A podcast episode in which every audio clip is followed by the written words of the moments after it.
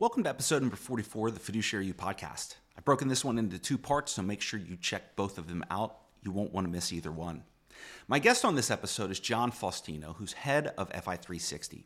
John has become a good friend and incredible mentor of mine as I've pivoted into the fintech world, and we had a great conversation where we covered a lot of ground. John's been in the industry over 30 years, first at Morningstar and then moving to FI360 as Chief Product and Strategy Officer, and then continuing as the organizational leader after its acquisition by Broadridge. On this episode, we discuss topics that range from how the technology landscape for advisors is evolving, the trend towards collaboration and partnership between fintech providers, which is leading to a better experience for end users, the generational differences between advisors and how this impacts technology adoption, how technology is empowering new solutions like guaranteed income and ESG, why the trend towards fiduciary practices and principles is going to accelerate, and much more. So make sure to listen to parts one and two with your favorite podcast app. And with that, I hope you enjoy these episodes with John Faustino. John, welcome to the Fiduciary U podcast. I am uh, super excited to have you on the show today. Thank you so much for having me, Josh. Very happy to be here with you. Well, you are somebody I have a tremendous amount of respect for um, uh, in the industry, and you've been in the industry a long time. I think probably thirty plus years or so, and and um, obviously running FI three sixty now, but but Morningstar um, uh, as well, kind of in your your background. Uh, maybe talk briefly uh, for those of listening that that that may not um, know uh, know much about you or know much about your background, tell a little bit about your story and and how you got to where you are uh, today. Sure. Thanks. Th- thanks again for having me, Josh. So you know, I, I, studied finance in college, undergrad, and thought that I wanted to be a financial advisor. I interned at one of the wirehouses when I was in college. Um, and you know had a really interesting experience there. Uh, learned the difference between fiduciary and non-fiduciary advisors um, back then in, in 1990 i think it was when i when i interned. And um, ended up not going into finance right out of college went into technology Andersen consulting um, but then transitioned back into technology uh, sorry into, into, finance later and had that kind of hybrid um, finance technology experience at a very large asset manager brinson partners that was bought by ubs um, and then eventually morningstar and now um, fi360 so um, very early interest in finance, very early interest in financial advising, um, and I, I, would say really uh, a, lot of interest in supporting financial advisors. So I'm I'm more of a, a support staff kind of individual, in, as opposed to being a player, certainly in the financial advisor space. But um, it's that combination of technology and finance interest that that brought me to where I am today. And so when did you when did you start working at Morningstar? I mean, you had to be fairly early on to the Morningstar years. So I started at Morningstar in July of 2001. Um, okay. and there were good, good several timing. hundred people there. Yeah, yeah. So I was there, yeah, before we went public in, in May of 2005. Really incredible organization, very much focused on doing the right thing for investors first and foremost. Um, so it was uh, it was a great 14 or 15 years I had there. And from there, you went directly to FI 360. How did right, um, or did you make a stop in between? So I, I, I did some um, consulting after I left Morningstar, and my good friend Matt Wolniewicz, who had left Morningstar a year or two before me and went to FI 360, brought me over to FI 360 um, as a consultant initially, and then eventually I came on full time and ran product and strategy. Love Wolney, also a former fiduciary U guest, um, such a such a great guy, um, and actually actually with what he's doing now with Income America, we'll talk a little bit about that later in the show, and some of the things that that both you personally are doing, kind of industry wise, uh, with with guaranteed income, and also I think what uh, potentially what what FI360 how how FI360 is thinking about uh, the possibility of, of guaranteed income out in the market. Um, what was the biggest difference in going from probably a much bigger organization like a Morningstar to an FI360? Well, you know, it's really interesting. When I started at Morningstar, it was not the, the Morningstar that that I left. When I started, there were a few hundred people there Um, we we were not a public organization. We had some private equity uh, funding us, so it was a different um, scale when I started versus versus when I left. When I came to FI360, we were owned by private equity, um, maybe 70 or 80 individuals at the time. So in in a lot of ways, it reminded me of that Morningstar mm. kind of early 2000s experience that I had, where um, you had to wear a lot of hats, um, different different challenges, different opportunities. Absolutely incredible energy um, and a great um, great leadership from uh, from Rich Lynch, who's one of the founders of uh, of FI360, who's actually still there now. He's going to be leaving at the end of this year, but um, I, I, think going to FI360 when I did really reinvigorated me, um, and I see that that energy that we had seven years ago or so is um, is still there, and and that's what continues to to fuel me now. No, I think that's I think that's great. So you know, and and I was a you know have been an AIF since I think maybe 2005, 2006 was an early FI360 um, you know toolkit uh, user uh, when I had my firm and and and practice as well. And how have you seen kind of the evolution of uh, fintech and kind of tools for advisors? Like, how have you seen that change? Um, uh, over the let's say the last maybe five or ten years and where do you see uh, where do you see it going in the future where do you see the opportunities uh, and and needs for advisors in the future from a fintech perspective yeah so one of the, one of one of the trends that I see in the last five or ten years that I'm really excited about is practitioners or former practitioners like yourself getting involved in the space. Um, I mentioned I'm more of a I've always been a support individual. Um, I did I worked in financial services for an asset management firm, for a trust firm. I was an officer on a, on a closed end bond fund, but I never had a book of business. Um, I never served as a financial advisor. And it's really exciting from my perspective to see individuals like you who know where the challenges were from a technology perspective when, when they were working and you're helping address those issues for your for your former peers now now clients. I think that's really exciting. So I think there's um, the way that technology has been democratized. It's it's easier to do it, I think, today than it would have been 20 years ago or 30 years ago, certainly, and probably even easier than five years ago.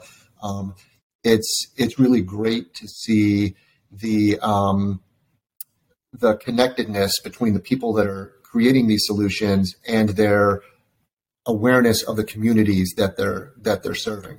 So I think um, current advisors former advisors developing tools for their peers is is a trend that I don't see slowing down, mm-hmm. um, and that's that's something I'm really excited about. Another trend that I see is more collaboration among fintech firms where um, historically there's been some of this kind of elbowing out like hey i'm, I'm going to do everything for everyone and i think there's a realization that um, in this in this day and age there's great opportunities for specialization and collaboration. So we've had some great partnerships with um, with organizations where we're trying to create more seamless workflows between one application um, and another, and I think that's that's going to continue as well too. I I still think that in financial services we're we're behind. Um, if you look at what happens just in general with individual consumer technology, the the pace of change, the scale, um, and and the like of of change is a lot faster for my daughters and you know the applications they're using versus what what a lot of financial advisors get their get their hands on. Um, so I still think we have a ways to go, but I think that some of the um, innovation that we're seeing more mass market is is going to make its way in in in an increasing pace. Yeah, you know it's interesting. What and and you know I even think about that to go back to that that you know, collaboration piece that you talked about.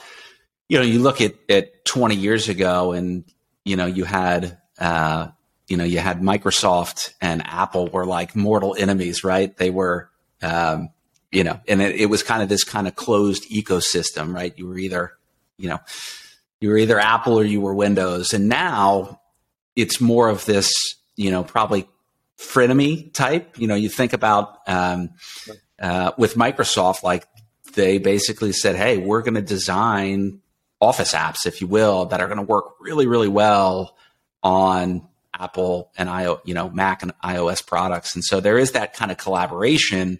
And at the end of the day, it's more of like a rising tide raises all, you know, raises all ships. Um, and so this, this kind of, this collaborative approach instead of kind of maybe co-opetition, maybe that's another way to describe it instead of just sure. total, you know, total competition. I think that's actually good for the marketplace. I think people want like some freedom and some flexibility and, you know, it's not just it's just not one or the other. It's really hard. I know even as being an advisor, when you have to plant your flag, it's much better if things can kind of coexist and you can maybe take the best of you know the best of all worlds and kind of bring them together. Um, why do you think financial services technology though is it is it regulatory? Is it compliance? Is it just age of users? Like what do you think is the reason that in our industry adoption of technology maybe is slower than what we see, you know, out in the uh, other industries or out in the, the, the, marketplace?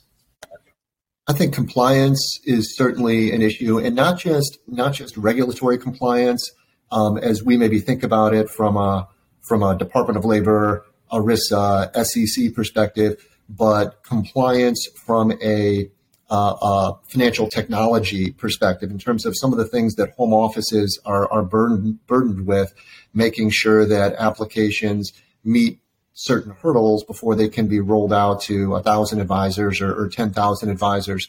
Um, I think that plays a role.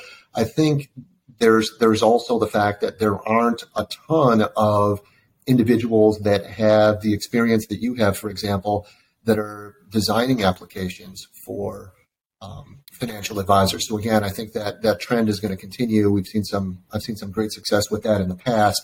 Um, I think that's going to help.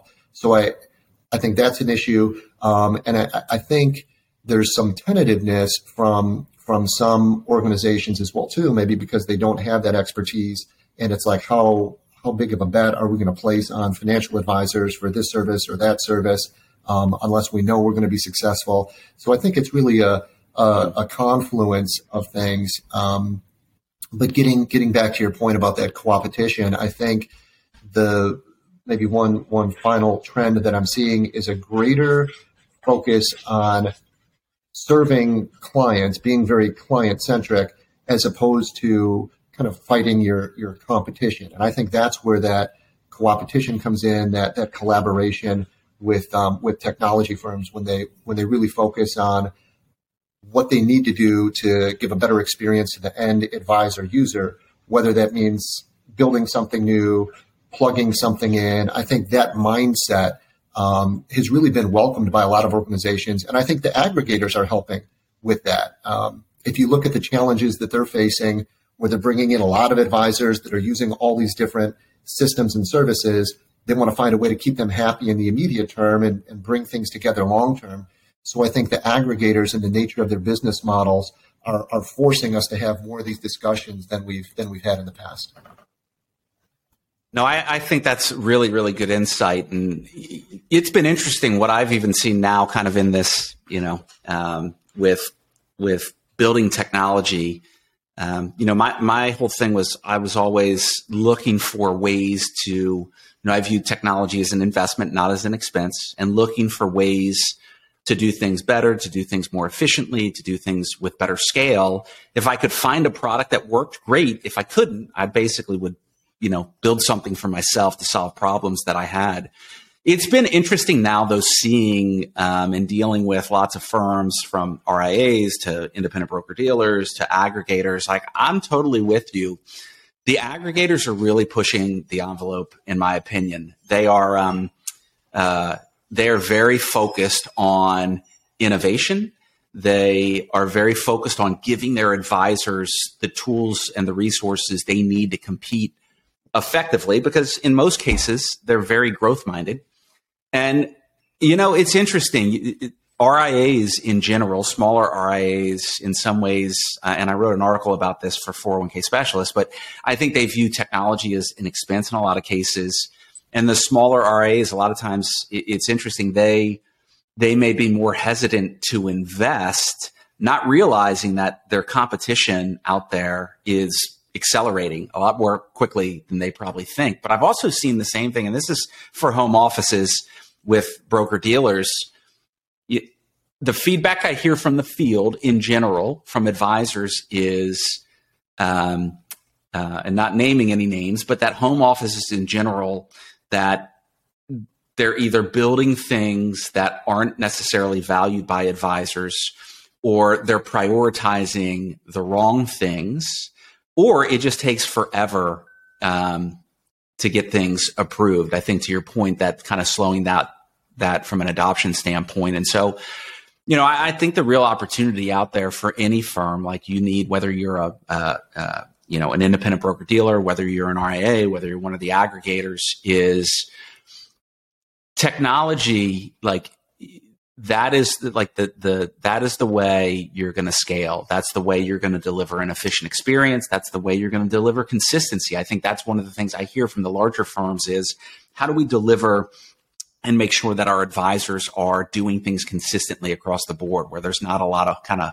one-offs um, uh, and whatnot. So it is interesting. I, I, would just argue too that the the age of you know we have this graying industry. Um, now I got the gray in my beard. It's funny. Like I, I I deal with I talk to a lot of younger advisors now.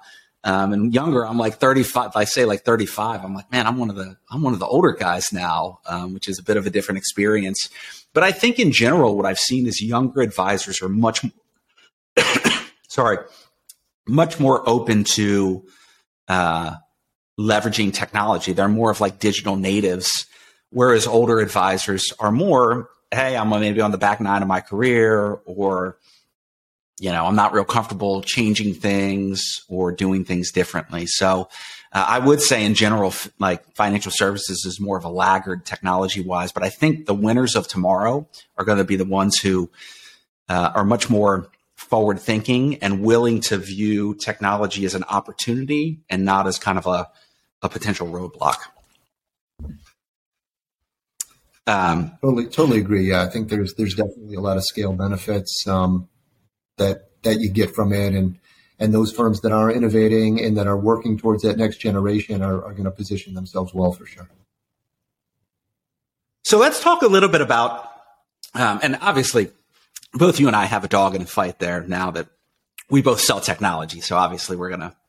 Uh, I know. I know for me, but I'm embracing it more and more now in seeing what technology can do. So again, kind of learning point for advisors is really be thinking about uh, thinking about how you invest in technology uh, and and realize your competitors are. So to keep up, you know, you, you need to be uh, you need to be smart about where you're placing bets and uh, and what you're doing. But one of the, the, the, cool things I recently saw on LinkedIn um, that went around was something that you're doing and, and getting involved with um, uh, uh, around retirement income. And uh, I think you just joined the kind of industry advisory board for um, is it is it RIS is the retirement income style awareness? Isn't there like a protocol that like Wade I think Wade Pfau is it Wade Pfau RISA. Um, yeah. RISA. Okay. So yes, talk a little bit about what that is. And, and, yeah. so it, it's essentially a, a, categorization system for retirement income. So there's four quadrants that they've developed, and from an analogy perspective, you can think about it maybe akin to uh, a Morningstar style box for retirement income. And I, I, had the pleasure of meeting Wade and Alex. Uh, Michelle Richter introduced me to them earlier in 2022. And in in 2022, we actually started a retirement income consortium. Broadridge FI360 did, where we've got the largest players in asset management and insurance that are working to make retirement income more available within DC plans.